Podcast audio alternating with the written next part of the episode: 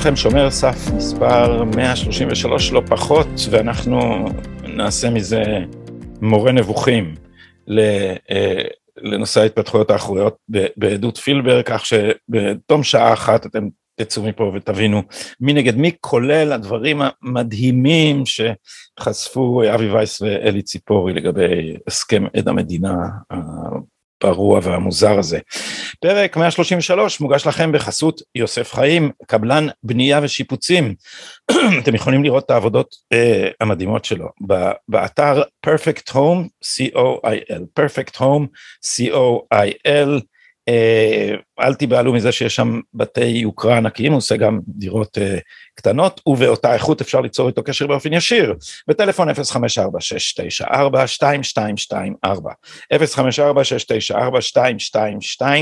054-694-2224, וכפי שכבר יצא לי להעיר פה, הוא שומע מתמיד של שומר סף, ויהיה לכם על מה לדבר איתו בזמן שהוא משפץ לכם את התקרה. Uh, עוד אני רוצה לבשר לכם שכנס שמרנות זה כבר פחות משבועיים, 26 למאי,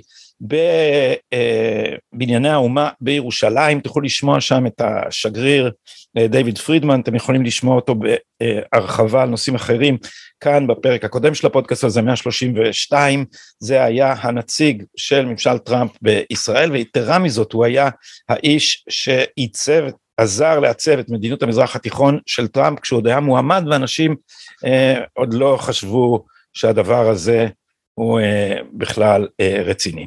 אז היום אני אה, מארח אה, שניים, שני אורחים ותיקים של ערוץ שומר סף, ניצב משנה אה, בדימוס אבי וייס, שלום אבי. שלום וברכה לך ולכל המאזינים. ומושי קוברסקי אה, מראשי פרויקט 315 אה, שעשו פה מהפכה והדגימו שאפשר, אפשר לא סתם לשבת בבית ולקלוט, אלא אפשר גם אה, ליזום ולהשפיע. אז בואו נתחיל חברים מאיזה overview, איפה אנחנו נמצאים עם עדות פילבר, מה החשיבות שלה בתמונה הכללית ומה קרה השבוע. אני יכול להתחיל באיזה סיפור אישי קטן, בבקשה. שייתן אור. אני בשנים מחצית 2017 עד מחצית 2019 איבדתי את רוב החברים שלי, למה? כי אני טענתי שלא היה תיק 4000, לא הייתה שיחת הנחיה, ובהייטק, איפה שאני הסתובבתי, בטלקום, כולם היו אנטי ביבי, אבל מחצית 2019 אה, החלטתי שאני עובר לשיטה חדשה, אני מתערב עם האנשים, שלא הייתה שיחת הנחיה. ואני אפרע איתם, זה על ארוחת צהריים כל אחד, אני, שהם ידעו, מי שמאזין, שאני אפרע את השטר הזה. אבל איבדתי חברים חדשים וקניתי חברים חדשים, אלי ציפורי אחד הבולטים, והנה חבר נוסף שיש, וכל הצוות של כנרת בראשי, אז כך שעשיתי שינוי גם בחיים, בחברים, יהיה... בגלל השיחת הנחיה שלא הייתה. וגם יהיה לך הרבה מה לאכול, תיזהר, שלא, שזה לא ייגמר בהשמנה, העניין הזה כי נראה לי שאתה מנצח בהתערבויות, אבי. אה, אז, אה, אז אה, מושיק, תגיד לנו מילה, מה, מה, מש... למה, למה פילבר חשוב? יש הרי גם שוחד, גם הפרת אמונים. Okay. כן. Uh, לא נחזור על כל הטלפוני, הדברים שדיברנו כאן uh, בשיחות קודמות איתך בשומר סף, אני ממליץ לכם לחפש אותם, ותכנסו לערוץ, תעשו מושי קוברסקי ותגיעו לשיחותינו הקודמות, אז לא הטלפוניה וה, uh, והסיבים בהרחבה, אבל בכל זאת התמונה הכללית. כן, זהו, אני כדרכי אשים את זה על ציר הזמן, כי אני חושב שתיק כזה מסובך, מאוד חשוב להתמצא מתי קרה מה. אה, ומה החלק של פילבר בנושא, ומה החלק של השבוע האחרון בחלק של פילבר. אז נתחיל טוב. מושיק, תתקרב רק טיפה למיקרופון, אנחנו שומעים אותך מעט חלש, כן. בסדר? כן. אז uh, כתב האישום בתיק 4000 מדבר על תקופה של ארבע שנים החל מדצמבר 2012 ועד ינואר 2017. זהו, כל מה שקרה לפני, כל מה שקרה אחרי, לא רלוונטי לתיק הזה. התיק הזה מדבר על התקופה הזאת. מתוך התקופה הזאת שלמה פילבר מונה כמנכ"ל משרד התקשורת רק בשנה וחצי האחרונות. זאת אומרת השנתיים וחצי הראשונות הוא בכלל לא נוכח בכל הדברים שתיק 4000 מדבר עליהם אה, והיו שם אה, מעורבים אחרים, דיברנו עליהם בהרחבה כפי שגדי אומר בשומרי סף קודמים. בשנה וחצי האחרונות הוא היה מנכ"ל, מתוך השנה וחצי הזאת צריך להבין שבערך חצי שנה, מעט יותר, נתניהו היה השר שהיה אחראי עליו בנושא בזק. יתר הזמן נתניהו נמנע מלהתערב בכל הנושאים האלה על דעת הכל, מכיוון שהוא כבר uh, הוגדר לו ניגוד עניינים, שזה שערורייה בפני עצמה, ובחצי השנה האחרונה בכלל השר במשרד התקשורת שטיפל בכל נושאי בזק היה השר צחי הנגבי, ונתניהו בכלל לא היה מעורב. זאת אומרת, אה, אם יש איזשהו קשר לנתניהו ופילבר בנושא בזק, זה רק בחצי שנה מתוך אותם ארבע שנים, החצי שנה שהחלה ביוני 2015 והסתיימה בפברואר בערך 2016. אה, אבל, אבל באמצעות העדות של פילבר היינו אמורים לבסס, התביעה היינו, אה, מדינת ישראל נגד נתניהו ניסתה לבסס את הטענה שפילבר הוא זה שקיבל הנחיות להיטיב עם בזק, ולכן הייתה נכון, פגישה נכון, שבה... כן. נכון, וזה בדיוק מה שאני מגיע עכשיו, אז בתחילת התקופה הזאת, ביוני 2000, הוא מונה לתפקיד בהחלטת ממשלה בשבעי ליוני 2015, וב-23 ליוני, דהיינו בסך הכל 16 אה, יום לאחר שהוא מונה, אה, אושר, אושרה אותה עסקה בין חברת בזק לחברת יורוקום להעביר מניות יס, מה שקוראים בטעות מיזוג בזק יס, זה לא מיזוג ולא בזק ויס, זה לא משנה, בכתב האישום זה מה שזה נקרא, אה, וטענת המקטרגים הייתה כל הזמן, הנה פילבר נכנס בשביעי ליוני, בום, ב-23 ליוני אושרה עסקה, נתניהו הביא אותו כדי שיאשר את העסקה. זה, זה מה ששמענו מרביב דרוקר, השכם נכון. והערב, זה, זה, זה הדבר שעשה כותרות בעיתונים. אביב דרוקר ונתי טוקר וגידי וייץ וחבורה שלמה שפמפמו את הסיפור כן. הזה, אבל כדי לדחות, עכשיו אנחנו מגיעים ממש לעדות של השבוע האחרון, אה, כדי לתת לדבר הזה תוקף, הם טענו שבסמוך, זמן קצר לאחר שפילבר מונה, דהיינו ימים, הייתה פגישה שבה נתניהו הנחה אותו להיטיב עם שאול אלוביץ', ואבי תכף יספר על זה יותר לפרטים, אה, ובפגישה הזו נזרעו הזרעים שהשפיעו על פעולותיו של פילבר שנה וחצי קדימה. זאת אומרת, אם באוקטובר 2016 הוא עשה איזושהי פעולה שמתפרשת כטובה לבזק, במוחו הוא שמע כל הזמן את אותה שיחה של 40 שניות שהייתה ביוני 2015. שהייתה שנה וחצי קודם, כשאתה אומר שנה וחצי קדימה זה לא במהלך כל השנה וחצי, זה אחרי שנה וחצי, נכון? אחרי שנה וחצי, נכון. אחרי שנה וחצי פתאום קליק נכנסה שיחת ההנחיה לא, לפעולה. לא, גם במהלך, גם במהלך. במה במהלך? כל דבר הם אה. כותבים קופי פייסט בכתב האישום בעקבות ההנחיה. אז אני טועה, אוקיי. בעקבות ההנחיה, וזה, לכן הפגישה הזאת היא כל כך חשובה. ולכן מה שקרה השבוע, ואני אגיד את זה בגדול, בועז בן צור, עורך הדין של נתניהו, הראה שלא ייתכן שהייתה פגישה כזאת מרגע שפילבר נכנס לתפקיד ועד סוף אותו שבוע. למה סוף אותו שבוע זה חשוב? כי לטענתם בסוף אותו שבוע הוא נפגש עם שני אנשים שרלוונטיים לתיק, אלי קמיר שהיה לוביסט של בזק במשרד התקשורת ולמחרת היום ב-14 לשישי הוא נפגש עם שאול אלוביץ' עצמו ולטענת כתב האישום הוא סיפר להם, וגם בעימות במשטרה העמידו אותו מול שניהם והם הכחישו, הוא סיפר להם שיש לו הנחיה מהשר, דהיינו נתניהו, אה, לעזור להם. אה, אם הפגישה לא התקיימה, לא יכול להיות שהוא סיפר להם שיש לו הנחיה מהשר לעזור להם ולכן כל תזת כתב האישום מתערערת ולכן חשוב להם היה מאוד לתביעה להראות שהפגישה אכן התקיימה במרווח הזה שבין השביעי ליוני לבין ה-13 ליוני. מ- מיד נגיע לזה ש... שבוע שהיא לא יכלה להתקיים. מ- מיד נגיע, נשמע מאבי למה ואיך הראו שזה, שזה לא יתקיים בתאריכים הנדונים, אבל לפני, לפני זה אני, אני רוצה לשאול אותך, שמוליק, מה, אה, מושיק, מה אם אה, אה, האם התזה אכן נופלת, הם יגידו, אה, אוקיי, אז התאריך לא היה זה, אז בסדר, אז הוא לא אמר את זה לקמיר ולאלוביץ', אבל אחר כך הוא טיפל בעניין, אז בסדר, אז פגישת ההנחיה, טעינו בתאריך והיא אחרי. טוב, אז לצורך זה היו גם שישה ימי, חמישה ימי חקירה אינטנסיביים של עורך דין ג'ק חן, עורך הדין של אלוביץ', חקירה שבאמת בשביל להבין אותה צריך להכיר את נבחי הרגולציה, והוא הוליך אותו לאורך כל השנה וחצי האלה הלוך ושוב בכל נושא ונושא והראה ולצורך העניין גם פילבר שיתף איתו פעולה כי זה התזה שהוא טוען כל הזמן שכל פעולותיו נעשו מסיבה שהוא רצה להיטיב עם שוק התקשורת ועם המדינה ועל זה דיברנו.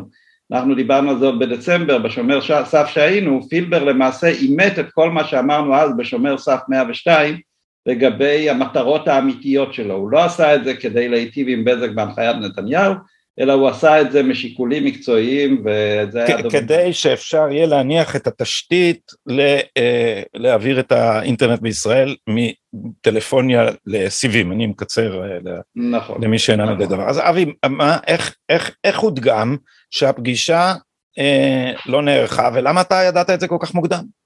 ידעתי את זה אה, מוקדם מכמה סיבות, אני רק רוצה לתת עוד השלמה היסטורית קטנה, שלמה פילבר נעצר ביוני יולי, סליחה, 2017, נתפסו שני הסמארטפונים שלו, יש לו פרטי אה, של משרד תקשורת והלפטופ גם כן, ונשאב מהם החומר במחצית 2017. וגם עודכן עליהם פגסוס.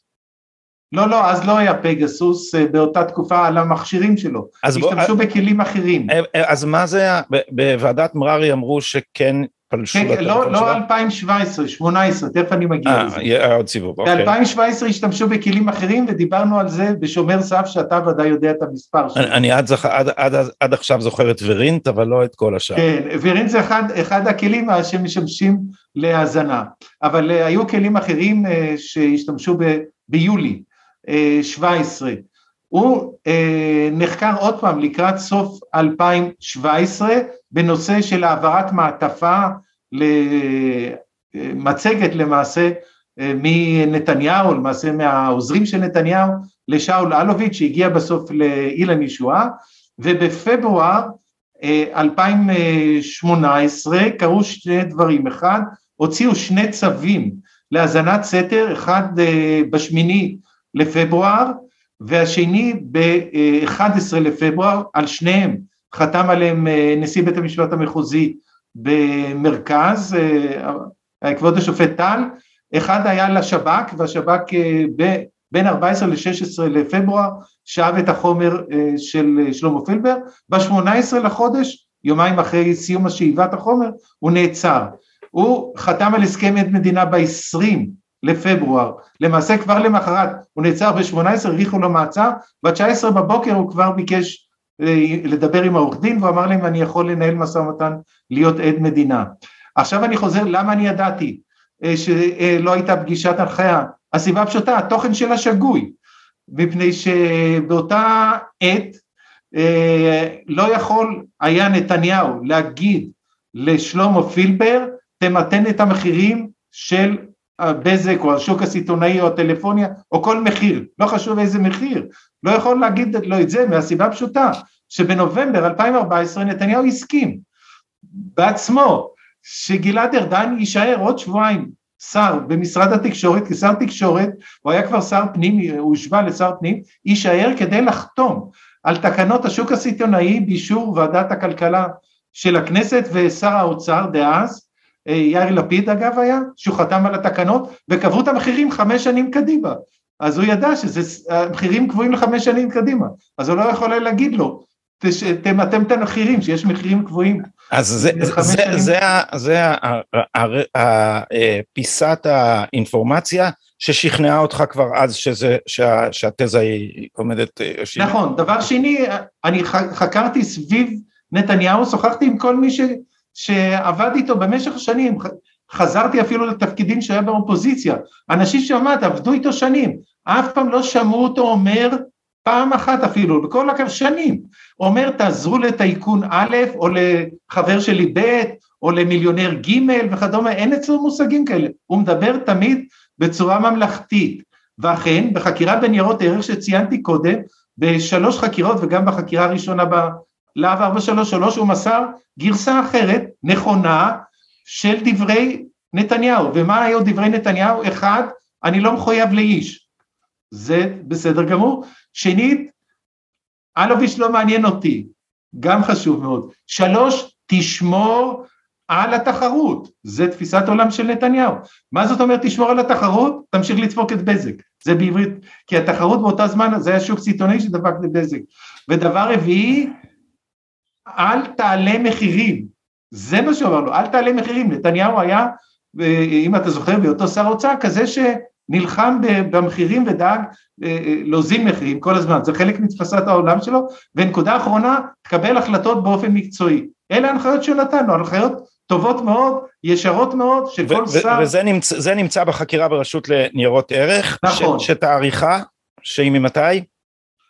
הוא נחקר ברשות ניירות ערך ביולי 2017, ושלוש פעמים, ואחרי זה עוד פעם, ביום הראשון של החקירה שלו, ב-18 לפברואר 18, גם ברשות ניירות, אה, בלהב 433, הוא אמר בדיוק את אותם מילים, שאלה ההנחיות שהוא קיבל נתניהו, הנחיות ישרות של אדם ישר, אגב נתניהו באופן אישי היה נגד בזק, זה שלא יהיה ספק, והוא קיבל כמה החלטות נגד בזק, והוא קרא לבזק טרקטור סובייטי, אני הייתי בהכרזה, שהוא אמר את זה בקולו, טרקטור סובייטי, והוא הרגיז את בזק, אז אה, גם חפץ אמר שנתניהו מתייחס לאלוביץ' שהוא לא שווה לו אפילו כקצה הציפורין, הוא לא התייחס אליהם, והוא גם לא ביקר במשרד התקשורת, לא עניין אותו בכלל כל הטלקום, זאת אומרת זאת הייתה המציאות שאני הכרתי, זה אחד, שתיים, לקראת התוכנית של דרוקר, התח... אה, הופיע סיפור שנקרא איכונים, וזה תוך כדי השידור נפלט לו, המילה איכונים, והיו שלוש איכונים, לא אחד, שלוש מערכות איכונים, למעשה ארבע. הראשון, הם יכלו לעשות תיקונים ב-2017, שציינתי פעם ראשונה, הם הוציאו את כל החומר מהמחשב שלו ומהסמארטפון שלו, אבל לא עשו עם זה כלום, היה להם כבר את החומר אז. בשני הצווים... שזה חצי מהאיכון, ב... כי זה רק הצד שלו. צריכים לראות שהוא לא נפגש. לא, לא, לא, לא, מיד אני אגיע לזה. אוקיי. Okay. uh, הנושא של איכונים, היה להם בצווים, הם ביקשו ואני הסברתי את זה באחת השיחות, שמצאו איזה פרצה להפעיל את הפגסוס דרך שילוב של חוק האזנות סתר עם חוק נתוני תקשורת. זה הצווים שביקשו מכבוד השופט טל, שהוא חתם והוא לא ידע מה יעשו עם הצווים, ואז היה להם נתונים, והמשטרה קיבלה נתונים של האיכון. ולא מספיק, במרץ, לקראת מרץ 2020, הם ביקשו מומחה חיצוני, הפרקליטות, מומחה חיצוני שנתן להם עוד פעם ניתוח של העיקונים, לא היה מספיק, בנובמבר, אוקטובר נובמבר 2020 לקחו מומחה עוד יותר, הכי טוב בארץ, כתב דוח של 168 עמודים שריכז את כל החומרים שהיו עד אז והוכיח, כל החומרים האלה מהראשון, הנושא הראשון עד האחרון היה אותו דבר, לא היה שום פגישות בשבוע הראשון, זאת אומרת הם ידעו. באופן מוחלט שלא ידעו ואני התעמדתי, עם אה, רביב דרוקר בשידור, אמרתי לו לא היה שום דבר ביום הראשון, כי בשידור הוא הראה את התאריך של יום ראשון, חמישי לשישי, לא היה דבר כזה. שביעי לשישי, שביעי לשישי. אה, שביעי לשישי, אה, כן, שביעי לשישי 2015, לא היה דבר כזה. זאת אומרת, הוא קיבל אינפורמציה מוטעת מליאת בן ארי, שהיא ידעה במפורש שאיכון, מה זה איכון? איכון פירושו של דבר, אתה מחזיק מכשיר סלולר, אתה מקבל אינדיקציה לאיזה אנטנה היית מחובר. אם אתה לוקח אה, מומחה, אז המומחה בודק את גובה האנטנה מהקרקע, את הזווית של השידור של האנטנה ועושה טריאנגולציה, זאת אומרת משולש, ואתה יכול לדעת איפה הבן אדם עמד עם המכשיר שלו, גם בלי אם אתה מוסיף לזה עוד כן. נתונים, כן. אז אתה יודע בדיוק איפה היה בכל דקה. זה, זה עכשיו זה כבר עם GPS הרבה יותר קל, אפשר לעשות כן, היום יש GPS, זה הרבה יותר קל, אבל אז זה... אבל, אבל מאכנים את מה עם האבי, אז אפשר לאכן את הטלפון של פילבר, אבל נתניהו עצמו אין לו טלפון. לא, לנתניהו אין טלפון, אבל מדובר שהוא הגיע ללשכה שלו. עכשיו, אני ידעתי על עוד דברים. אני דיברתי עם האנשים שהיו סביבו. אז תגיד, קודם כל, ליאת בן ארי אה, הוליכה שולל, תכף נגיע לזה שהם הוליכו שולל את בית המשפט, ולא לא, כן, ברור, לא סיפרו את הדברים האלה, אבל היא הוליכה, שולל גם את רביב אה, דרוקר. ודאי. אה, עכשיו, אני ידעתי... האם אתה, חושב ש... האם אתה חושב שבמדינת המשטרה הישראלית אתה יכול לתבוע אזרחית את הפרקליטות על הדלפה מטעה? אני סתם, אני צוחק. טוב, אני יכולים לדבר על זה שעות, שזה לא יקרה. הנקודה המרכזית, שוחחתי עם אנשים, לדוגמה, יחיל שבי הדובר, שבאותה תקופה היה צמוד אליו, הוא אמר לי במפורש, יחיל, מה פתאום, הוא לא היה בשבוע הזה, לא נפגש עם נתניהו, לא היה... ויש שם. עכשיו גם את היומנים, ויש כל מיני, זאת אומרת, נכון, עכשיו נוסף יומנים, מצלמות אבטחה ורישומים, זאת אומרת, אתה מוסיף את כל האלמנטים, אתה רואה שזה לא נכון, והם ידעו את זה. הם. ידעו, אגב, אני אמרתי להם, אני אישית, כתבתי להם, וגם התראיינתי, וגם כתבתי עשרות מאמרים, הם, הם ידעו את זה, זה לא שהם לא ידעו. אה, אבל הם, בחקירה הראשית של פילבר, הם המשיכו להעמיד פנים שהייתה פגישה אחרי שהם ידעו שהיא לא הייתה. זה... נכון, זה הכי חמור. כן, כן, מושיק. צריך להבין, אני בטוח שהרבה מהצופים והמאזינים שואלים את עצמם עכשיו את השאלה, אם אכן לא הייתה פגישה, איך זה שפילבר, שהוא נראה בן אדם נורמטיבי, מספר בפרטי פרטים כאלה על פגישה שלא הייתה, זאת אומרת, זו שאלה הגיונית, והרבה אנשים, ואני מודה שגם אני, להבדיל מאבי, נפלתי בפח של זה, כי יושב בן אדם ואומר, ישבנו על הכורסאות, נכנס דוד שרן, דיברנו, הבאתי טופס, נתניהו חתם לי, התבדחנו על זה, יצאתי, נכנסתי ו- ואמרתי לו ככה והוא עשה לי תנועת יד והכל זה, אז אתה אומר, מאיפה, איך בן אדם מספר סיפור כזה בצורה כל כך uh, ציורית, מפורטת, כן. שזה לא קיים. זה, זה, זה שאלה, אני חושב שכל בן אדם בר דעת שואל את עצמו את השאלה הזאת, ו, ולזה אנחנו צריכים uh, לעבור לציר זמן אחר, וזה ציר זמן החקירה שלו. זאת אומרת, צריך להבין, הוא מיולי 2017, כשהוא נעצר ברשות לניירות ערך, הוא לא טען את הטענה הזאת בכלל, הפגישה לא הייתה. זאת אומרת, שאלו אותו למה ביססת ערוץ תקשורת עם בזק, אה, שהם טענו בפניו שהוא לא חוקי, אבל זו כמובן טענה משוללת יסוד, זה היה כדי לאיים עליו. אה, למה העברת מסמכים לבזק, למה העברת טיוטות וכולי. והכי קל לו היה, אה, וזו טענה תלמודית, טענת מיגו, שאומרת, הכי קל לו היה אז לבחור את הערוץ שאומר, עשיתי את זה כי השר הנחה אותי. מה אתם רוצים ממני? אני לא אשם. כדי להוריד את האשמה מעצמו. אבל הוא לא בחר את הדרך הקלה הזאת, אלא הוא טען טענה שהיא במידה מסוימת מקשה עליו, הוא אמר, אני עשיתי את הכל מיוזמתי, אני חשבתי שזו הדרך הנכונה להתקדם הלאה, לא ראיתי בזה שום פסול. בכך בעצם ניתן תוקף לטענה שלו שהיא טענת אמת. אבל אז לא, הם לא קיבלו את זה, באוקטובר זימנו אותו להשלמות חקירה בנייר רשות לניירות ערך, והוא עדיין נצמד לאותו סיפור, נתניהו לא מעורב פה בכלל, זה הכל עשיתי, והם אפילו רמזו לו, יש סיפור שהוא סיפר מיולי שהחוקר אה, יריב עמיהוד נדמה לי שמו, אם אני מתבלבל בשם אני מתנצל, לא, לא, אמר כן, לו, יריב עמיהוד. כן, אמר לו, הוא הבין ממנו, הוא אז הוא טען שהוא הבין ממנו שהוא מחפש את הראש של נתניהו, והוא לא נפל ואמר לא, אני לא הולך לכיוון הזה כי זה לא נכון.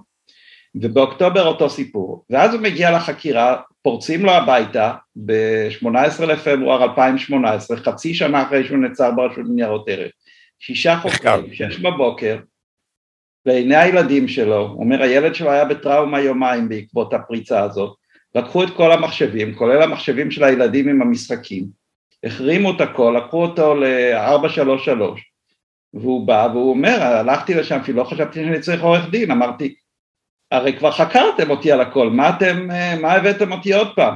ואומרים לו, לא, זה הפעם סיפור אחר לגמרי. הפעם אתה חשוד בכך שהיית מתווך בעסקת שוחד איומה ונוראה, אתה לא יודע שלוש שנים מעל הראש שלך מתנהלת פה עסקת שוחד החל מארוחת ערב מסוימת בדצמבר 2012, ואתה בעצם המתווך בעסקה הזאת. אתה זה שהעברת את התמורה מנתניהו לאלוביץ'. הוא אומר, על מה אתם מדברים? ואז נפל לו האסימון, חצי שעה אחרי זה הוא אמר הבנתי, בלי לתת את הראש של נתניהו אני לא יוצא מפה, זה הוא מעיד ב...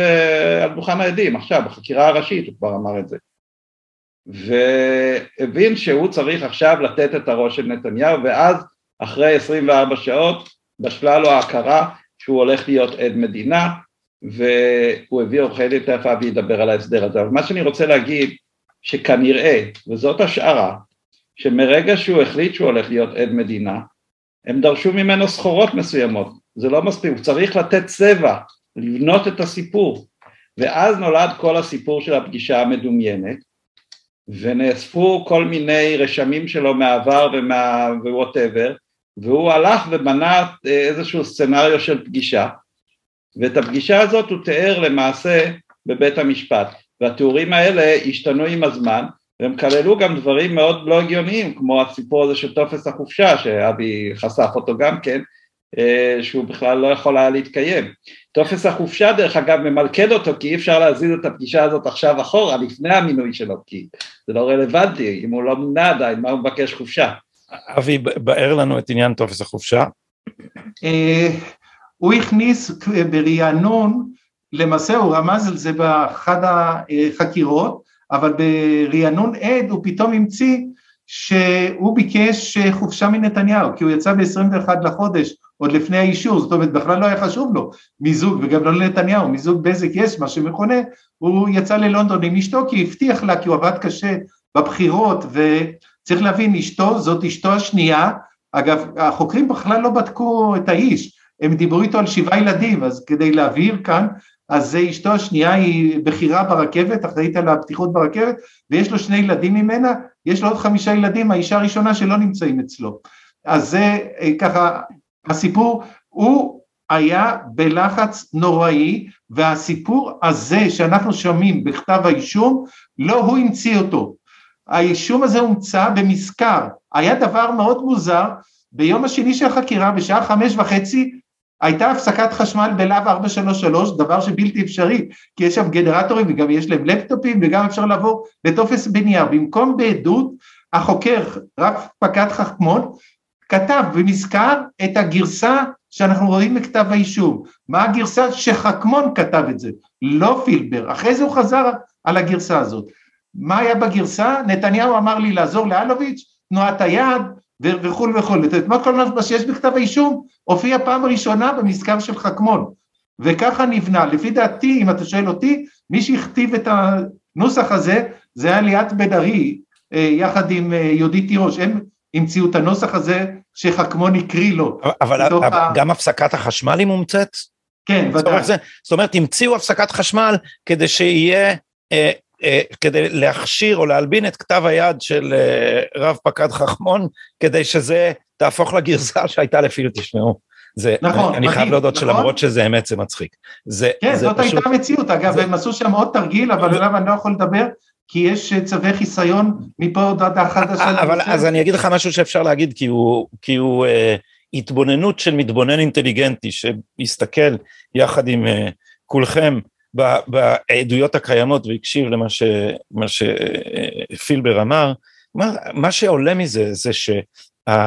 באנשים האלה, במה שאני קורא לו, אתה קורא לו שטזילנד אבי, אני קורא לו מדינת המשטרה הישראלית הצומחת, העובדה שהמשטרה היא מעל החוק ובעצם אה, פטורה ממנו לפי אה, הבנתה את עצמה, זה שהאנשים האלה, החוקרים האלה נעשו מומחים לא בלהוציא ממך את האמת, אלא בלשתול בפיך את מה שהם רוצים לשמוע. זה פשוט, מה ש... התהליך שמעבירים אותך שם הוא כמו אה, חינוך מחדש.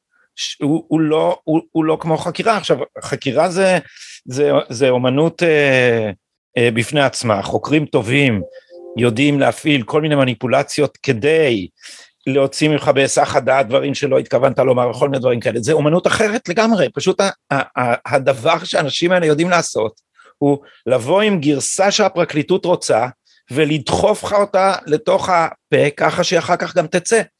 אה, ופילבר במובן הזה היה באיזשהו שלב אפשר להגיד פשוט נכנע ללחץ הזה והחליט. הוא מודה בזה, גדי. הוא מודה בזה, הוא אומר את זה עכשיו על דוכן העדים בחקירה, אני עובר עכשיו על פרוטוקולים שכבר פורסמו מהחקירה הנגדית של חן והוא אומר במילים האלה, הוא אומר זה הטיה קוגניטיבית, הוא אומר אה, אני, היה, יכול להיות גם הטיה קוגניטיבית, הוא עוזר לז'אק חן להגיד שאולי זה מה שעשו לו.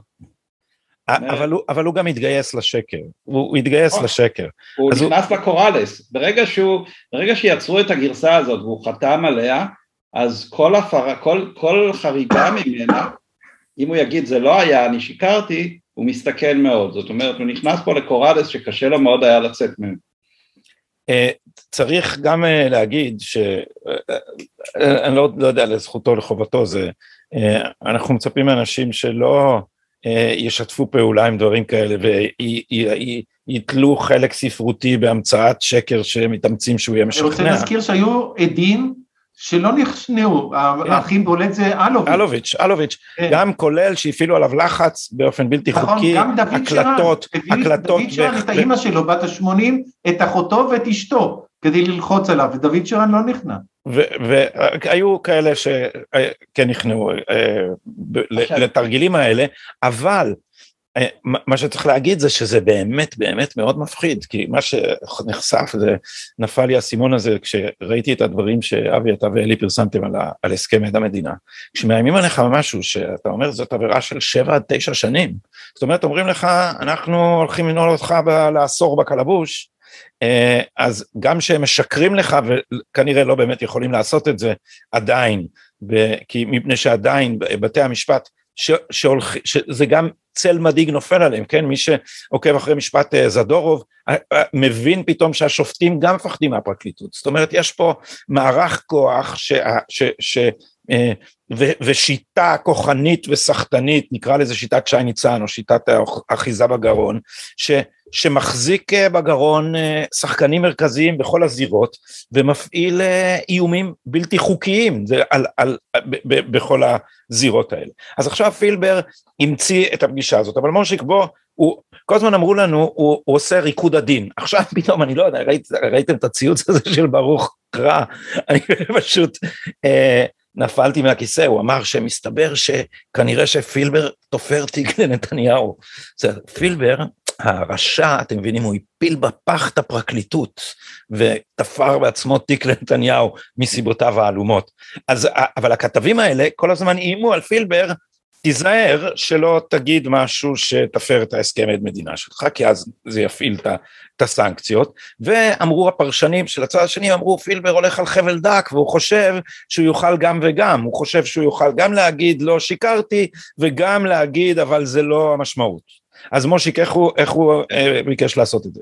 תראה, קודם כל אה, הציוץ הזה של קרא הוא הזוי בכך שהוא הוא, הוא חושב שפילבר באותו זמן שהוא ישב באותם ימים אפלים מבחינתו בפברואר 2018 היה לו את רמת התחכום כדי לחשוב שהוא יתפור תיק לפרקליטות דבר אחרון שהוא חשב באותו רגע, הוא רצה לצאת מזה בשלום, לחזור הביתה בשלום והוא עשה גם הרבה טעויות בדרך בהסכם בין המדינה וכולי כך שאני לא חושב שהוא היה קוהרנטי מספיק כדי לעשות אה, פעולה כזאת נפריוס כמו שאומרים באנגלית ולתפור אה, תיק לפרקליטות. שטנית, כן. אני רוצה רק טיפה לה, אה, להוסיף עוד כמה נקודות כי זה לא נגמר ומתחיל באיכונים. בן צור ביד אמן הרס את פגישת ההנחיה בכל מיני שיטות וכל מיני טקטיקות. למשל, הוא הראה לו שבאותו חודש הוא נפגש עם נתניהו בנושאים אחרים, בנושאי רשות השידור ב-15 וב-17 לחודש, אה, היו שם נוכחים אחרים בפגישה, ואת הפגישות האלה משום מה הוא לא זוכר כלל, הוא כמעט ולא זוכר עליהם פרטים. זאת אומרת, יש פגישה אחת מסוימת, הפגישה המומצאת שהוא זוכר לפרטי פרטים, ושתי פגישות אחרות הוא לא זוכר עליהם כמעט שום דבר, מה שמעיד שהזיכרון שלו הוא מאוד סלקטיבי. הוא גם מראה שסביב הפגישות האחרות יש ענן שלם של אירועים שקורים, תכתובות מיילים, הודעות אס.אם.אס, אה, עדויות של אנשים, ש, שהם זוכרים את הפגישות האלה, והפגישה הזאת, פגישת ההנחיה בלשון התביעה, אין מסביבה שום ענן, היא כאילו לא קיימת מבחינת הסימנים שהיא משאירה. זאת אומרת, מספר, והוא גם, עוד דבר, תנועת היד שכל כך הרבה דיברו עליה בחדשות וכולי, פילבר טוען היום שהפירוש שלו לתנועת היד, הפירוש שכאילו מדובר במיתון הורדת המחירים, זה פירוש מאוחר שלו מ-19 לפברואר 2018 בחקירה הזאת אחרי שהוא חתם על הסכם עד המדינה. מאז שהוא ראה את תנועת היד, שאנחנו לא בטוחים שהיא בכלל ניתנה, אבל הוא טוען שמאז שהוא ראה את תנועת היד ועד אותו תאריך הוא בכלל פירש אותה כתוריד ממני את אלוביץ', הוא לא מעניין אותי. זה היה הפירוש שלו. זאת אומרת, בזמן אמת, כאשר לכאורה הוא עשה את כל הפעולות האלה להיטיב עם אלוביץ', לא היה לו תנועת יד שהדריכה אותו, היא נוצרה בכלל בחקירה כשהוא כבר לא היה בתפקיד מנכ"ל משרד התקשורת. אז כל הדברים האלה, גם בן צור, זו הייתה חקירה של יומיים, הוא לאט לאט בנה איך שתלו לו את הזיכרון הזה, איך כל הדברים שנאמרו שם הם נסתרים אחד על ידי השני, ובסוף הסוכריה על הקצפת זה היה איכונים. שפגישת ההנחיה לא אה, התקדמה. האם, אה, האם זו מכת אה, מוות לתיק, אה, מושיק? תראה, אה, זה בהחלט מכה, אה, התיק הזה מדבר על עוד כמה אירועים, יש שלושה, שלוש נקודות קשר בין נתניהו ופילבר בתיק הזה, אחת זה, זה היה פגישת ההנחיה, שזה המז'ורי ביניהם, יש עוד שני דברים שהם נתנו להם את השם הקליט, אה, שיחת המעקב ושיחת הנזיפה, שזה קרה יותר מאוחר בתחילת 2016, חלק מהדברים האלה כמובן גם כן יסתרו בחקירה הנגדית ב, בימים הקרובים, בן צור תקן אותי אבי אם אני טועה, הוא רוצה עוד שש ישיבות?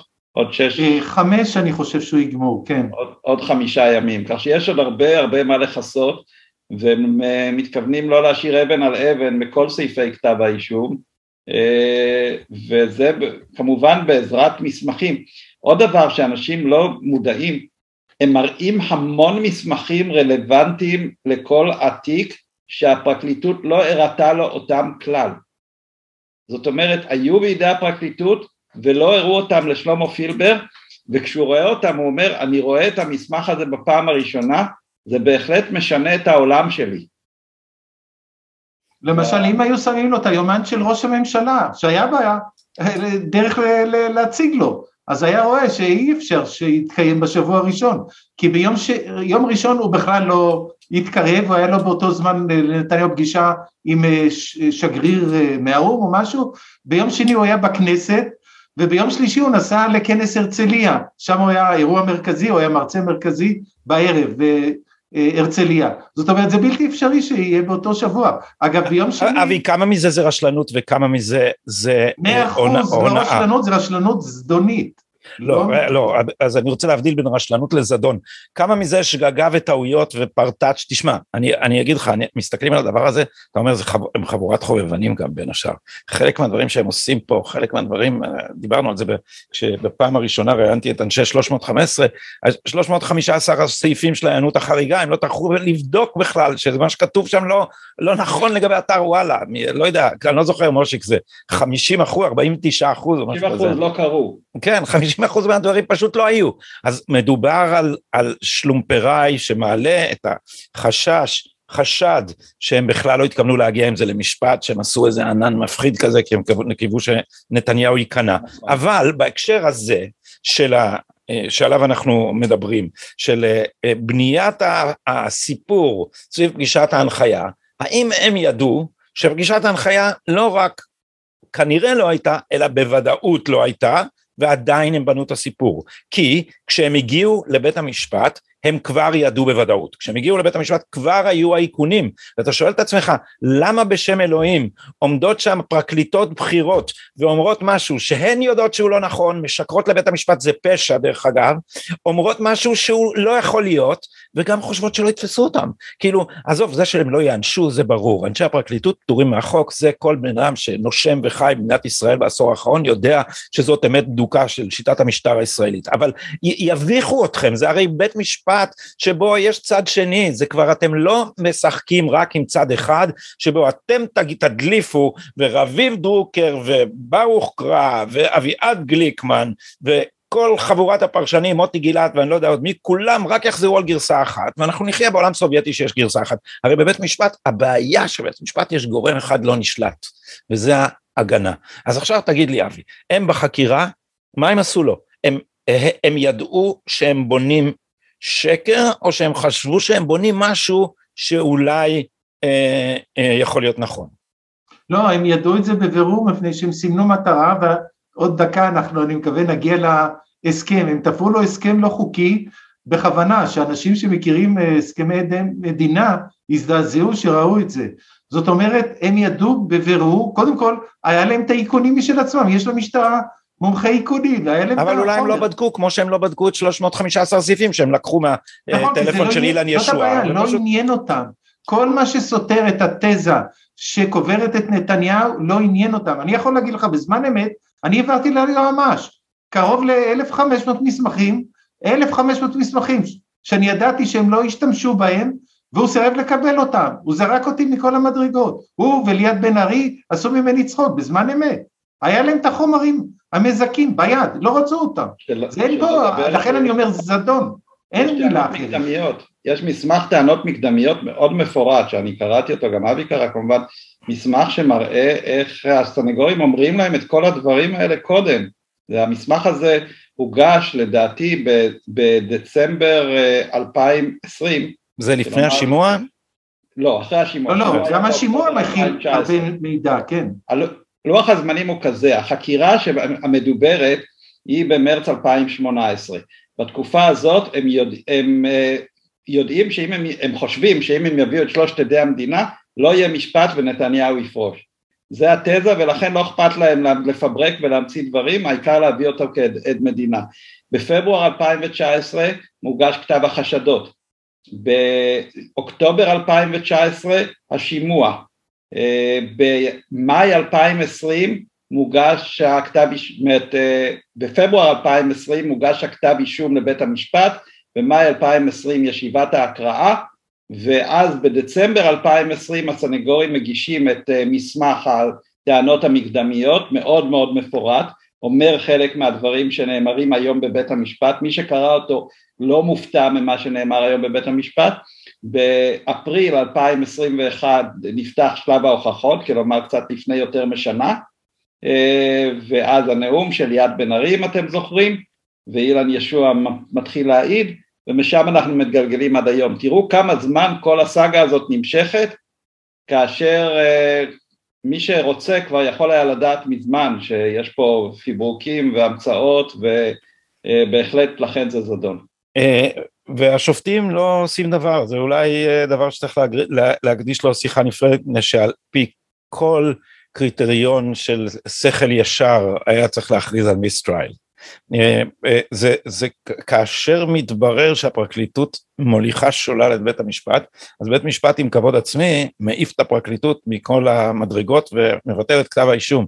אני יכול לומר שבארצות הברית, שגם שם להתמודד עם אישום של הממשלה הפדרלית זה משימה כמעט בלתי אפשרית, אבל הם מכריזים mistrial כשיש mistrial.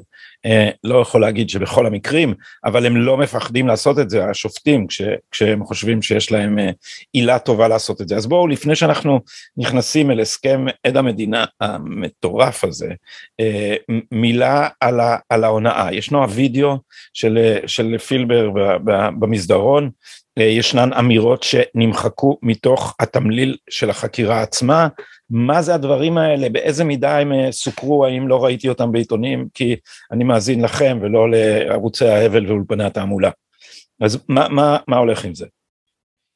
יש, אה, לגבי מה שהושמט מהתמלול, יש שם קטע שנשמעות צעקות של החוקר על אה, פילבר, תגיד שזה ביבי, תגיד שזה ביבי, על כאילו מי נתן לו את ההנחיה, תגיד שזה ביבי, זה לא הופיע בפרוטוקול והוא הושמע בבית המשפט מתוך הקלטת הוידאו. לגבי הקטע שהוא לא זוכר... את, את הקלטת הוידאו יש לה, אי אפשר להסתיר מההגנה, נכון? זה דבר ש... אחת, אחת הבעיות שמטרידות אותי שזה לא משוחרר לציבור.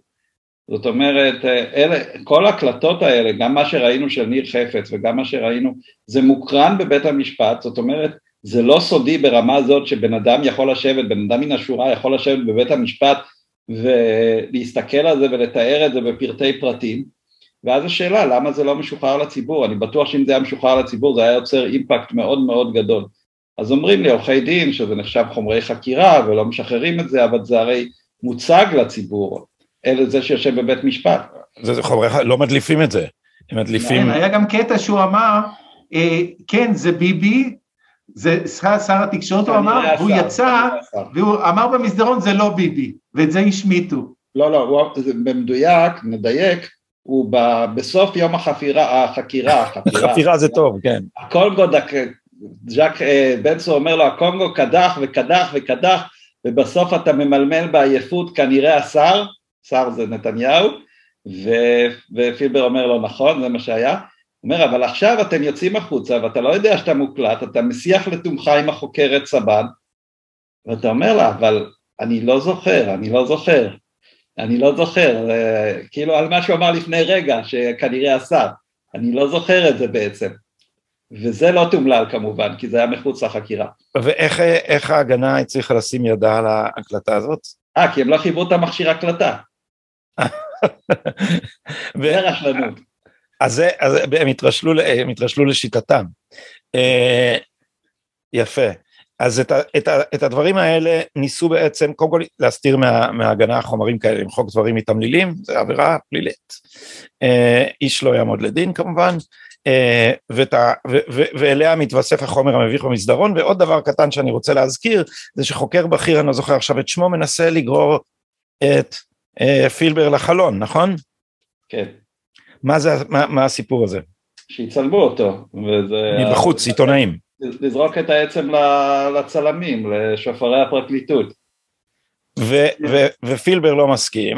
עשו את זה לגל... לא, לא, רגע, רגע, סליחה, סליחה. אה, אנחנו מבלבלים עם גל הירש, נכון, נכון. זה גל הירש, הכל מתערבב לך, גדי. נכון, אני כבר, זה בגלל שאני... אותם שחקנים, אותם שחקנים, אותם... אה, לא, זה אותה סצנה פשוט, כן. כן, זו אותה יחידה, אותם חדרי חקירות, נכון. כן, אותו מסדרון, אותו הכל, נכון, איזה, איך. אה, ככה זה אצלנו הקונספירטורים. ובכן, אז בואו נעבור לעניין הסכם עד המדינה, מפני ש... מפני שהדברים ש, שאבי וייס ואלי ציפורי חשפו כאן הם, אה, בוא נגיד אזרח מהשורה לא מבין שזה מה שעושים לעד מדינה, הוא לא מבין שהם יכולים או אה, אה, עושים דברים כאלה במשפט, במשפט כל כך חשוב, אה, על אחת כמה וכמה. אז, אז בוא, בוא, מה, מה החריג בהסכם? קודם כל הסכם עד מדינה זה כשמישהו בדרך כלל הוא עבריין, ו... אני רוצה להסביר את זה בקצרה. כן, בבקשה. נניח שיש שוד בנק, שלושה שודדים נכנסו לבנק שודדים, בחוץ ממתין ברכב שמסיע אותם, והוא שותף כמובן לרווחים אחרי זה, הנהג. את הנהג אפשר להפוך לעד מדינה, למה הוא לא עבריין עיקרי? זה מה שעושים בדרך כלל, אה, אה, על פי החוק, עבריין לא יכול להיות העיקרי. זאת אומרת, נניח שיש רצח, זה שרצח, הוא לא, לא הוא לא יכול להפליל את זה שהסיע אותו, כן. אבל מי שהסיע אותו, מי שנתן לו את הנשק, או מי שהיה ליד, אז הוא יכול להיות אה, עד מדינה. עד מדינה חותם על הסכם, בדרך כלל הוא מעיד על איזה עבירות הוא השתתף בהן, מה היו האנשים שהשתתפו באירוע הזה, תמורת זאת הוא מקבל הקלות, מה הקלות? סוגרים לו את כל התיקים שיש, וכל זה צריך להיות כתוב בהסכם, על מי הוא מעיד, מי העבריינים שהוא מעיד נגדם, איזה עבירות הם עברו ואיזה תיקים נסגרו לו כתמורה לעניין, לפעמים גם משלמים לו כי הוא נאלץ אה, להתפרנס אה, או לא להתפרנס כשהוא נהיה עד מדינה, כי הוא עובר להגנת, תוכנית הגנת עדים אה, כדי להגן עליו שהוא עד מדינה, אז ההסכם מפרט את כל הסעיפים האלה, אבל ההסכם שלנו, שמיד נראה, אין בו שום ידע איזה עבירות עשה שלמה פילבר על מי הוא מעיד ומה, ומה יקרה אם הוא ייפול, זאת אומרת אה, שהוא יהפוך לעד עוין, לא יודעים מה ההסכם, הסכם מאוד מוזר ונתחיל בשקף הראשון, אם תוכל להעלות את זה, תגיד, תגיד, לי, תגיד, לא, תגיד, תגיד לנו רק מה זה בדיוק אה, אה, עד עוין. כדי את... עד עוין זה כשבחקירה ראשית הוא לא מעיד את מה שסיכמו איתו בהסכם עד מדינה. זאת אומרת, הוא לא מוכר את העבריין העיקרי, שסוכם שימכור אותו בדוכן העדים. ואז, אז ואז מחזירים, מושכים ממנו את הפטור שיש לו. מושכים ממנו את הפטור, כן, אפשר לבטל את ההסכם כמובן, ואפשר להעמיד אותו לדין, לעצור אותו, לחקור אותו ולהעמיד אותו לדין על אותה עבירה שהוא אה, נפטר ממנה בהסכם עד מדינה. זה העד עוין. בבקשה. אז אנחנו רואים כאן שההסכם הזה על דעת פרקליטת מחוז תל אביב, ליאת בן ארי, ועוד יש פה את ציפי גז וכך עלה אה, תנ"צ אלי אסייג שהיה ראש היחידה. יש פה רק בעיה אחת, הסכם עם עד מדינה הוא לא צריך להיות על דעת פרקליטת המחוז, זה צריך להיות בחתימת פרקליטת המחוז והיא לא חתומה, הוא צריך להיות בחתימת. הפרקליטה מלווה שזה אה, יהודית תירוש, היא לא חתומה, הוא צריך להיות על דעת היועץ המשפטי לממשלה כי הוא מעיד נגד נתניהו, אין, אין יועץ משפטי לממשלה בהסכם הזה, אין. עכשיו, הוא, אנחנו מדברים שהוא נותן מעמד עד מדינה לעד בתיק חקירה 3 על 17 ברשות ניירות ערך, אין תיק כזה. הוא חתם שהוא אה, עד מדינה בתיק שלא קיים, 3.17, אגב מספרים של תיקים הם לא כאלה, זה יש אה, אה, שנה ומספר ארוך ו, וחודש גם, אם זה משטרתי במחשב, של בתי המשפט. זאת אומרת, הוא חתם על תיק שלא קיים, והדבר השני, מה העבירות? זה המקום היחידי שמוזכרות העבירות, עבירות על טוהר המידות, שזה עבירות יכול להיות אפילו משמעת, קבלת דבר במרמה, לא יודע אם זה שייך אליו, מרמה והפרת אמונים בתאגיד, הוא לא היה בשום תאגיד, הוא היה עובד משרד תקשורת, מה זה שייך אליו?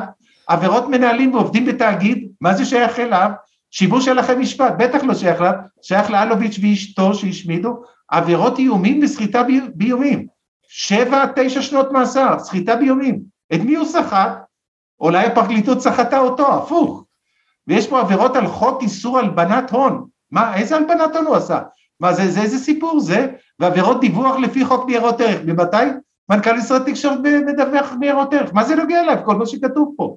זאת אומרת, דחפו פה סעיפים שבכלל לא רלוונטיים, אנחנו לא יודעים. אבל, פיל, אבל פילבר הוא איש מקצוע, הוא גם עורך דין בהשכלתו, הוא לא מבין שמעמיסים עליו פה אה, ערימת בדיות?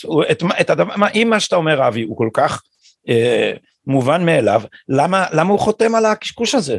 זה, זה רק ההתחלה של הכאוס, בוא נמשיך עם הכאוס. אבל אתה שופט את זה, גדי, על בסיס של בן אדם בתנאים סבירים, הוא אמנם עורך דין, אבל הוא יושב בחקירה, קודחים לו מהבוקר עד הערב, הוא מרגיש מאוים, זה לא סיטואציה שבן אדם שוקל את זה בצורה סבירה. נכון. וגם זה קורה מהר מאוד, נכון? נכון, תוך זמן מאוד קצר. כן, הוא נשבר אחרי יממה וחתם כעבור עוד יממה. זה מה שהיה, חפץ חתם כעבור שלושה שבועות.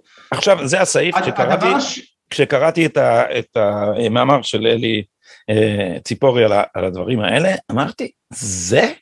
זאת אומרת, כן, מה, מה זה הדבר הזה? הוא הסכים, להיות סוכן. בוא נקרא כי יש אנשים ששומעים אותנו רק באודיו ולא רואים את הוידאו, כן, אז בוא תקרא. אז הוא אומר, הוא יקליט שיחות לפי דרישת חוקמי החקירה לעבירות שאמורות להתבצע בעתיד. הוא יקליט ויתעד. מה זה סוכן? סוכן בניגוד לעד מדינה, עד מדינה מעיד על עבירה מסוימת.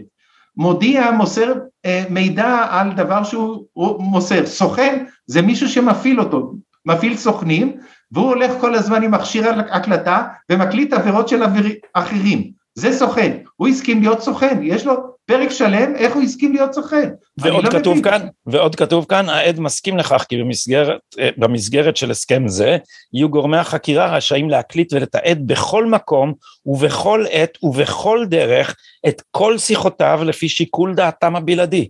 נכון.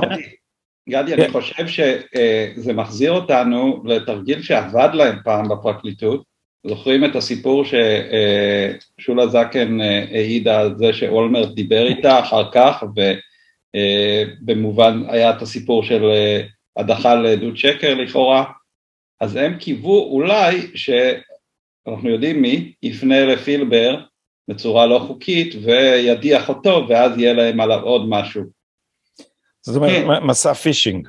נכון, מסע פישינג מוחלט ובואו נמשיך על הסעיפים זה נהיה רע מרגע לרגע, אנחנו רק בהתחלה. אה, אנחנו עוברים עכשיו לסעיף ו', מתחייב לפעול לכך שבת נכון, זוגו, עכשיו יש לנו פה... בוא, בוא נקרא רק אבי קודם נקריא, כי לא כולם רואים את זה על המסך, מתיישב לפעול לכך שבת זוגו תמסור עדות אמת מלאה ומפורטת בנוגע לידוע לה בפרשה, זה סעיף ו', מה זה אומר? נכון, זה דבר חריג ביותר, שעושים אותו נניח אם ברצח האישה של העבריין שאוהד מדינה החביאה את הנשק ואין דרך למצוא את זה, אז באמת, כי החוק לא מאפשר לאישה להעיד נגד בעלה, זה לא תקף אלא במקרים של אלימות בתוך המשפחה, וזה לא הפריע להם לחקור את אשתו ולהביא את אשתו לחקירה והיא מופיעה. ב... בלי, בלי שהיא חשודה. כחשודה, לא חשודה, כעדת תביעה. היא מסרה להם רק סיפורי רכילות, אה, זה, זה ממש אה, מביש שבכלל הזמינו אותה לחקירה. יש לי שאלה, למה הזמינו את אשתו לחקירה ולא את, את, את בת זוגו של מוזס או את בת זוגו, אגב את איתן כבל למשל, שחקרו אותו גם בפרשה הזאת, סגרו את התיק, למה את בני הזוג? את מוזס למשל הייתי אומר צריך להזמין את אחותו, היא מאוד צבעונית, היא גם קשורה לתיק, כי היא יצאה עם חוקר שם מלהב 433, אה לא, אבל את בת זוגו של אה, חפץ, ועוד אחת שקשורה לחפץ, כן צריך לערב, והוא ישכנע אותה שהיא תעיד עדות, אבל היא אדם עצמאי, זכותה לא להעיד, זכותה אגב... זה סוג של, אני לא, לא יודע איך לקרוא לזה משפטית, הוא כאילו מתחייב בשמה לדבר שהוא לא יכול להתחייב.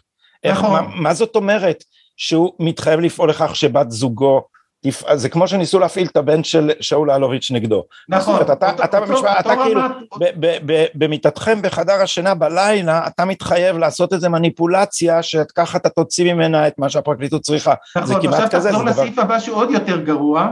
אה, אה, בבקשה, נקרא אותו קודם, תקרא אותו בבקשה.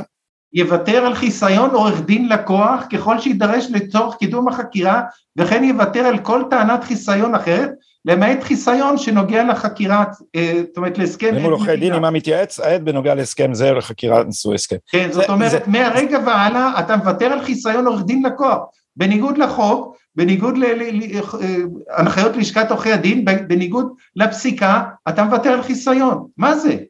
מה זה? מי מוותר על חיסיון? בעצם אתה מבט... בעצם דורשים ממך פה, כמו, ממש כמו במשטר סובייטי, אתה בעצם מביאים אותך למצב כמו משטר סובייטי שבו אתה אין לך יכולת הגנה, מבקשים ממך נכון. מראש לחתום על איזה פטור מפוברק, שבו זה כמו שאדם יחתום שאני מוכן שיוציאו אותי להורג, זה, זה דבר, אתה לא, יש זכויות שאדם לא יכול לוותר עליהן, מפני שהן לא, לא, לא, לא נובעות ממנו, אלא מעוגנות ב, ב, ב, במבנה החוקתי של המדינה, ובעצם זה כמו שאתה תסכים להיות עבד. זה, זה, זה דבר בלתי נתפס, מה זה הדבר הזה שמפשיטים בן אדם מהגנה? נכון, זה נהיה עוד יותר רע, ונעבור לשקף הבא.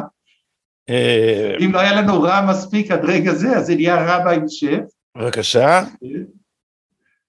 כן, הוא מסכים שיאריכו את המעצרו כן, מה שאמרתי, מסכים של להיות עבד. כן. כן, מה זה שלושה שבועות להסכים להיות במעצר? על מה? לא ברור על איזה עבירה, הוא מסכים להיות שלושה שבועות, הוא באמת ישב. נקרא אבי ברשותך. אה, העד יסכים להארכת מעצרו וישוחרר מן המעצר בכפוף לסיום גביית הודעותיו לפי ההסכם וביצוע כלל פעולות החקירה הנדרשות ממנו בהתאם לשיקול דעתם של גורמי החקירה ואו בתוך פרק זמן של שלושה שבועות מיום החתימה על ההסכם לפי אה, המוקדם ביניהם. רוצה להזכיר רוב עדי המדינה כולל חפץ מוכנים לחתום על הסכם מדינה רק אחרי שהם משוחררים לא דקה קודם. דרך אגב זה עלה, זה עלה באופן בולט בעדות של חפץ כחלק גדול מהדיונים לגבי אה, עצם העובדה שהעד חותם על הסכם עד המדינה בעודו עצור מהווה סוג של מנוף לחץ בלתי תקין.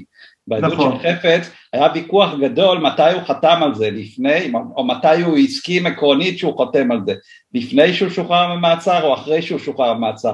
פה אפילו אין, אה, אין מראית עין, זאת אומרת הוא אמור לחתום כשהוא עוד במעצר. עכשיו אבי אתה, אתה חושף את המסמך הזה, אני, רגע רגע עוד לא סיימנו, רגע נחזור, נחזור, נחזור אליו מיד, אני רוצה באינטרמצו קצר להעיר על מעמדו של המסמך. קודם כל, הצילומים שאנחנו רואים זה המסמך המקורי? כן, בוודאי. זה, זאת אומרת, זה לא, זה לא טרנסקריפט, זה לא מישהו הכתיב למישהו, זה, זה הדבר עליו, זה הנייר שלו. זה הדבר המקורי, נכון. זה עליו, זאת אומרת... אני הוספתי כמובן צבעים שזה יהיה בולט. אנחנו מזהים את הגרפיקה שלך, אבי, כל מי שביקר כן. באתר שלך מכיר את חיציך. אה, אז המסמך המקורי נמצא בידינו, אבל יש בעיות לפרסם את כולו, הדבר הזה הוא חסוי. אה, אז אתם, בעצם אתה ואלי ציפורי פה אה, ניזונים מאיזה whistleblower, אני מניח, שאתם צריכים גם לגונן עליו, ואת האינפורמציה הזאת אי אפשר להעלות בבית המשפט? אני אה, יכול רק לציין מה אני עושה. מה יעשו הסנגורים, אני, זה, אני לא משותף. אבל הם יכולים לחשוף את ההסכם? כן, הם יכולים לחשוף את ההסכם, זה תלוי בהם, ויכולים לחקור על ההסכם. אגב, לגבי חפץ הם חקרו לא מעט על ההסכם, אז כך שזה נתון בידיים שלהם, לפי התפתחות החקירה והטקטיקת החקירה, שהם לא מספרים לי על זה, אז אני לא יכול לנחש. אז אנחנו ממשיכים לסעיף 13 במסמך המרתק הזה. העד כן. יעמוד לדין משמעתי בנציבות שירות המדינה ויסכים לענישה של הרחקה מהשירות הציבורי לצמיתות. עוד העד מתחייב להימנע מלהתמודד ולעסוק בכל תפקיד בשירות הציבורי ללא מגבלת זמן, כל החיים. מה זה? נכון, לא ברור. רגע, איזה עבירה עברת שאתה מסכים להרחקה לצמיתות? ואם תעמוד לדין, אולי יזכו אותך? לא, הוא מראש מסכים לעונש. לצמיתות ושלא יתקרב יותר ללא מגבלת זמן לשירות הציבורי, איך? לא מבין את זה. העד מתחייב לפעול מול לשכת עורכי הדין לתליית רישיון עריכת הדין שלו וזאת למשך חמש שנים ממועד החתימה על הסכם זה. כן, למה זה... הם רוצים את זה? למה הם רוצים, זאת אומרת זה דבר מגוחך. זה דבר מטורף לגמרי שלא ש... לא נמצא בשום חוק שבן אדם מתחייב בלי שמוגדר איזה עבירה הוא עבר, בלי שעמד בפני בית הדין של לשכת עורכי הדין, מסכים שיוותר על הרישיון עריכת דין שלו לחמש שנים. אגב, תדע לך שבפסקי דין הכי חמורים של אה, בית הדין של לשכת עורכי דין נותנים חצי שנה, שנה, פעם נתנו שנתיים. חמש שנים לזרוק את הרישיון שלך של עורך דין? מטורף לגמרי. אבל מה... נגיד איזה עבירה עברת. אה, מה האינטרס בזה? מושיק, אתה רוצה לשער? להשפיל אותו. כן, אין לזה באמת הסבר למעט uh, תחושת הכוח הבלתי ניתנת לריסון ש, ש, של אותם גורמים. אני אזכיר לכם uh, שוב פעם uh, בטנדנט לחקירה של גל הירש שהוא סיפר על אותו חוקר שאמר לו הנה אתה רואה אתה היית צריך להיות המפכ"ל שלי ועכשיו אני פה מסתלבט עליך. אני מקשר את הדברים האלה. והחוקרים האחרים השפילו מבטם במבוכה. כן, אז הנה פה אנחנו רואים גם כן, זה סוג של השפלה, אתה, אתה, הם, הם חיים בתפיסה המעוותת שפילבר הוא הפיון של נתניהו ומתוך שנאתם הגדולה לנתניהו הנה יש להם הזדמנות להשפיל את האיש שפעל בשירות האדם שכל כך שנוא עליהם. אה, יש לנו עוד שקף אחד מטורף העד מודע לסיכונים הכרוכים בחתימתו על, ההסכם, על הסכם זה ובשיתוף הפעולה עם גורמי החקירה והתביעה הוא מודע להיתכנות שינוי מצבו ומצב משפחתו לרעה. What the hell? מה זה? יש לי השערות פה גבי. קג"ב. יש לי השערות פה גבי. כן. סליחה. ההשערה שלי זה שזה קשור למידע שנשאב מהטלפון שלו אבל זה רק השערה. כן, העד אז... מתחייב כי לא תהיה לנו או למשפחתו או למי מטענו כל טענה בגין התוצאות העלולות לנבוע מביצוע התחייבותיו על פי הסכם זה על נספחיו. מה זה בכלל אומר? אומר? זה אומר שאם אנחנו נהרוס לך את המשפחה אתה לא תוכל לבוא אלינו בטענות. נכון. אני חושב שההסכם הזה הוא שערורייה בפני עצמו, הוא מוכיח שיש לנו כאן פרקליטות ומשטרה שהשתוללו להפיל את נתניהו, לא חשוב להם שום דבר, רק לרסק את השלטון החוק, וזה מה שהם עשו. אנחנו רואים פה, אני לקחתי רק שבע סעיפים מתוך uh, שישה עמודים, שבעה עמודים עם הנספח, ויש עוד נספח שמסתירים אותו, ואנחנו לא יודעים מהו, גם עורכי הדין לא קיבלו אותו.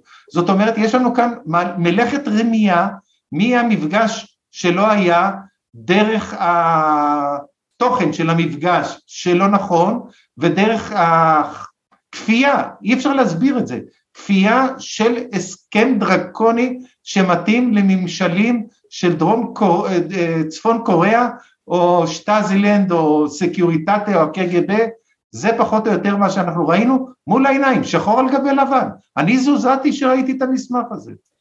מושיק, מילים, מילים אחרונות, אה, כולנו שמחים שהשיטות האלה לפחות נחשפות מכיוון שהמשפט הזה נמצא בזרקורים. יש איזה אה, אפשרות נראית באופק שהמשפט הזה גם יוביל לתיקון המערכת באיזה אופן, או שאנשים שעסקו בהונאות האלה יעמדו לדין יום אחד? תראה, המפתח עובר במישור הפוליטי, ובדמוקרטיה אה, אה, לדעתי אין פתרון אחר. כל העבודה שאנחנו עושים בנושא המשפט מיועדת כדי לתקן את המערכת כמובן, אה, אבל אין ספק שיש אה, קווים מקבילים בין מה שקורה במישור הפוליטי לבין מה שקורה במישור המשפטי, אה, ואין ספק שממשלה שתקום, ממשלה שרואה לעיני רוחה את הצורך בתיקון המערכת, תצטרך להקים ועדת חקירה שתבדוק את כל הכשלים שקרו כאן, אני לא יודע באיזה דרך, לא בדרך הקונבנציונלית, כי אנחנו יודעים שוועדת חקירה בראשות שופט אה, תשמור על עצמה, איזשהו סוג של תובע מיוחד, כמו שנהוג בארצות הברית, שיבדוק אה, איך גרמו לכל המערכת, תשמעו, מאות חוקרים במשך שנים שעבדו כדי להביא להפיכה שלטונית בכלים משפטיים ותקשורתיים, וכתבים ששיתפו עם זה פעולה, נורא. אה, בן דרור ימיני אה, הציע את הילה גרסטל אה, לצורך הוועדה הזאת, כדי שתהיה אמינה על, על כל הצדדים, אני מניח שהצד, מצד הפרקליטות כבר התנכל לגרסטל פעם אחת, אני אומר למאזיננו מה אני חושב שהכרחי לעשות והכרחי לקדם, וזה חקיקה שתהפוך את הוועדות של הכנסת לבעלי סמכות סטטוטורית חקירתית ותביעתית, כך שכמו בארצות הברית, א', לא יוכל אה, שום עובד אה, מדינה לסרב להופיע בפני ועדה של הכנסת, למסור עדות שקר בפני ועדה של הכנסת תהיה עבירה פלילית, כמו שזה בארצות הברית. כל מי שעוקב אחרי האופן שבו בוצע התרגיל המקביל לדונלד טראמפ יודע שאפילו האנשים שהחשודים המרכזיים בקשר נזהרים זהירות יתרה לא לומר דבר שקר תחת שבועה, לכן לא זוכר, לא יודע, זה המפלט הרגיל שלהם, מפני שהם יודעים שלהעיד עדות שקר לפני הקונגרס זאת עבירה פלילית והם מסתכנים באופן אישית, ואחרונה לוועדות האלה צריכה להיות סמכות תביעתית, זאת אומרת הם יכולים להורות אה, על חקירה שבסיומה הם יחליטו האם אה, יוגשו כתבי אישום ולא ישאירו את זה בידי המערכת הזאת שהפכה לגמרי אוטונומית. הערות אחרונות חברים? ואם יורשה לי להוסיף למה שאמרת גדי, אה, חסינות, אה, אם נניח כמו שבן דרור ימיני ממלא את הילה גרטל, צריך לתת לה חסינות לכל החיים. כן. כי בלי זה אתה לא תשיג, הם, הם מפחדים, הם מאוימים. זה, זה היפוכו של הסכם עד מדינה, ונחזור לאינדולגנציות של הכנסייה הקתולית, אתה מקבל אה, פטור מראש מחטאיך העתידיים. אבי, מילים אחרונות? אני חושב שהבעיה המרכזית היא שאין היום שום כוח בפרקליטות שמוכן להודות במה שהם עשו. יתרה מזאת, כבר אתמול הם הדליפו לכמה כתבים כל מיני סיפורים, זה לא היה ככה ולא היה ככה ויש לנו פתק ויש לנו זה ויש אמרה זה ויש כל צמיד. מיני סיפורי, סיפורי אגדות לילדים מפגרים שמזינים אותם רק לא להודות באמת והאמת כואבת ואם לא יתחילו תיקון כמו שאתה ודאי יודע שלמשל אלכוהוליסטים ומכורים לסמים צריכים להתחיל בשלב הראשון להודות שהם אכן אלכוהוליסטים או מסוממים. בלי זה אי אפשר לתקן, ואין. כרגע שום כוח בפרקליטות שמוכן להודות שהם שיקרו לבית המשפט ושהם הטעו את הציבור והפילו ממשלה, ומושיק אה, יש לו הרצאה נהדרת בעניין הזה של אה, הפיכה אה, באמצעים כלים משפטיים, ואני חושב שעד שלא יהיה נכונות להודות בטעות שנעשתה, אנחנו נמשיך ועם המשפט הזה בלי סוף. אני מקווה שעורכי הדין בסיום העדות של פילבר יבקשו לזרוק את, את, המשפט, את התיק הזה הביתה, כי הגנה מן הצדק נדרשת כאן. אה, האם אתה מכיר את מאמריי על אלקהוליק אנונימוס מהספר הסודי נגד בדידות? מה אתה אומר? זה, אז עכשיו מצאתי את הקורא שקנה אותו, כי נמכרו בערך אה, לא חשוב. ובכן, תודה רבה. מושיק קוברסקי, פרויקט 315, נצב משנה בדימוס, אבי וייס מטלקום ניוז, אה, שם כל החומרים האלה נמצאים למי שרוצה לנבור ולהגיע לפרטים. אני מודה לכם, אנחנו נשוב ונתכנס מן הסתם עד שהסאגה הזאת תיגמר כמה וכמה פעמים. תודה לך שאתה נותן במה לאמת, וזה חשוב מאוד שהיא תופץ. כי הציבור לא מקבל את האמת מכלי התקשורת המרכזיים, אבל אתה מביא את האמת וזה חשוב, ואני מודה לך שנתת לי הזדמנות, ולמושי, ידידי החדש, אמרתי שיש לי צוות ידידים חדש בשנים האחרונות, הוא חלק מזה, וזה חשוב מאוד שאתה מוביל את המאבק למען האמת. כמו שאני אומר כל הזמן, הבעיה המרכזית היא התקשורת, ואם תאזינו לשומר סף קודם, תראו שהשגריר דויד פרידמן אמר שם, הפוליטיקה האמריקאית לא תתוקן עד שתתוקן התקשורת. ובזאת תם ונשלם. תודה רבה חברים, ואנחנו ניפגש כאן בעתיד הקרוב.